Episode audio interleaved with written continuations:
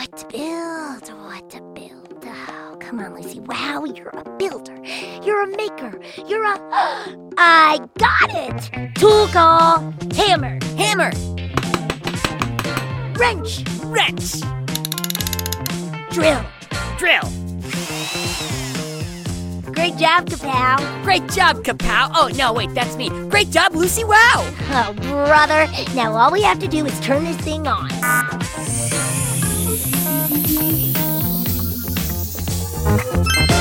Let the show begin. Oh, hi there. Welcome back to Pflugerville and Kapow's Power of Invention podcast. It's me, Guy Neville. I, uh, I was supposed to be co-hosting with Kapow, but, uh, he's not here, so, uh, I guess it'll just be me today. No, I'm here, guy. Sorry I'm late. I was making my bed, and then when I finished, it looked so comfortable. I got in to take a quick nap, but then I got up. I had to make my bed again. But once I finished, it looked so comfortable that I had to climb back in for a little snooze. But after my snooze, I had to make my bed again. But then I get it. Ugh, you take a lot of naps, Kapow. But what I don't get is why do you even bother making your bed? Just leave it messy. Are you kidding? I love making my bed. Don't you? No, I don't like making my bed. Are you being serious, Kapow? Or is this one of those uh, where I'm talking about making my beds and you're actually talking about eating the beds? Uh, No, not at all. I'm a bed maker. From my brain to my boombox booty. I even know all about the invention of bed making. uh, bed making was invented? Of course it was. It's like I always say inventions are everywhere, even in your morning routine. Okay, Kapow, you've got my curiosity. Tell me about the invention of bed making. Okay, let's go back to the beginning.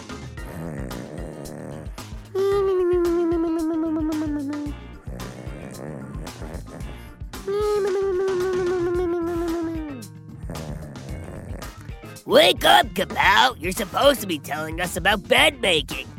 Uh, is the beginning. Sleeping, snoozing, napping, and snoring. People have been sleeping since the dawn of time. Goats too.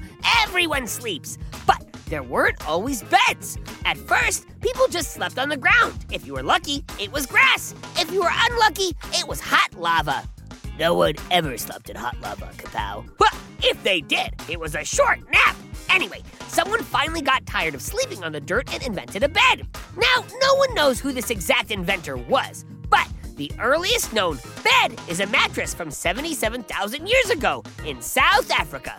It was made from layers of plant material, like leaves and seeds, and spanned 22 square feet. That's big enough for the whole fam to catch a snooze at once! Or for one very chipper acrobatic napper, like me, to really snooze out his groove. Here, check out my napping technique, guy. First, I stretch out. Then, I somersault. Then, Uh, I thought we were talking about bed making, not Kapow napping. Right, my guy! So, fast forward to 3000 BC, when ancient Egyptians who were tired of getting up and down from mattresses on the floor invented a bed that was lifted off the ground the raised bed. Finally, thanks to Egypt, beds were tall and good for jumping on and off, like this. Watch! Bed making, not bed jumping, Kapow.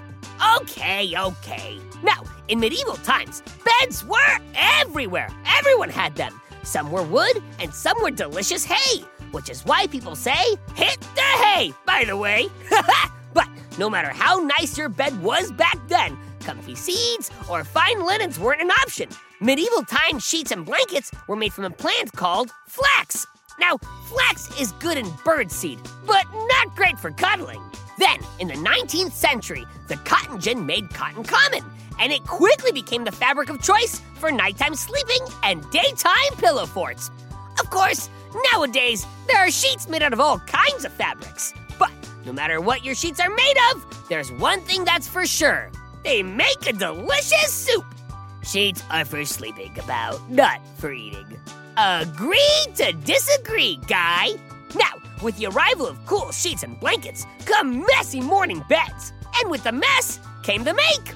Making the bed, that is. There were all sorts of techniques back in the 19th century, but then a woman named Florence Nightingale came along and changed everything.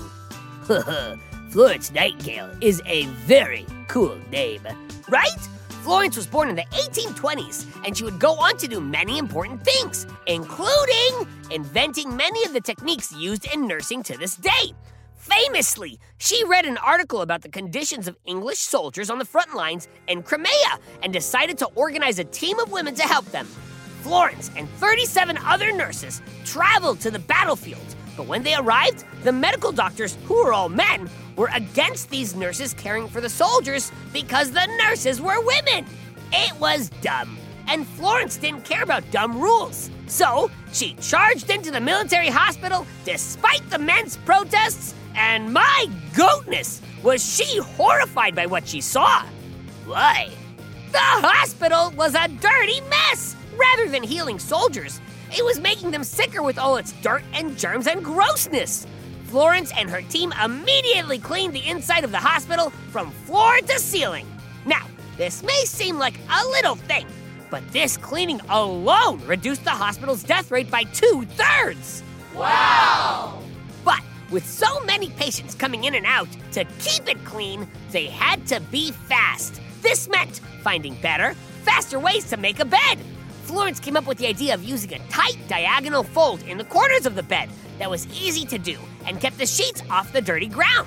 She called these folds hospital corners, and to this day, her technique is still the best one.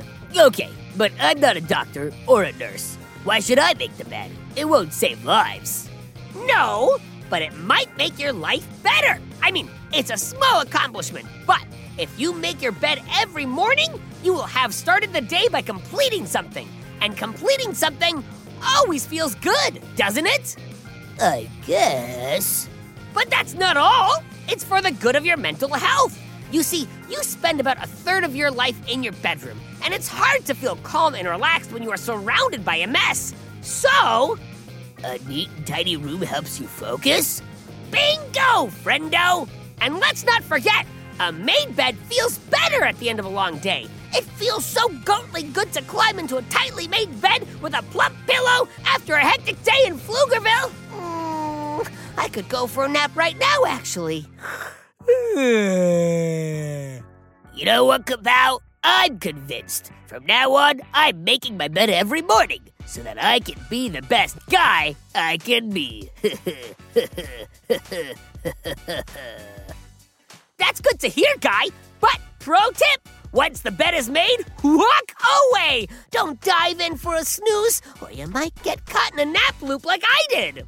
Thanks for the advice, Kapow. And hey, if any of you kids have any questions about bed making, Pflugerville, or the great guy Neville, Or lil old me, send it to kapow at gokidgo.com. You might get your question read live on the show. Now, go make something, build something, go big, and then go bigger. Until next time, this is Kapow signing off. Go, kid, go! go kid go.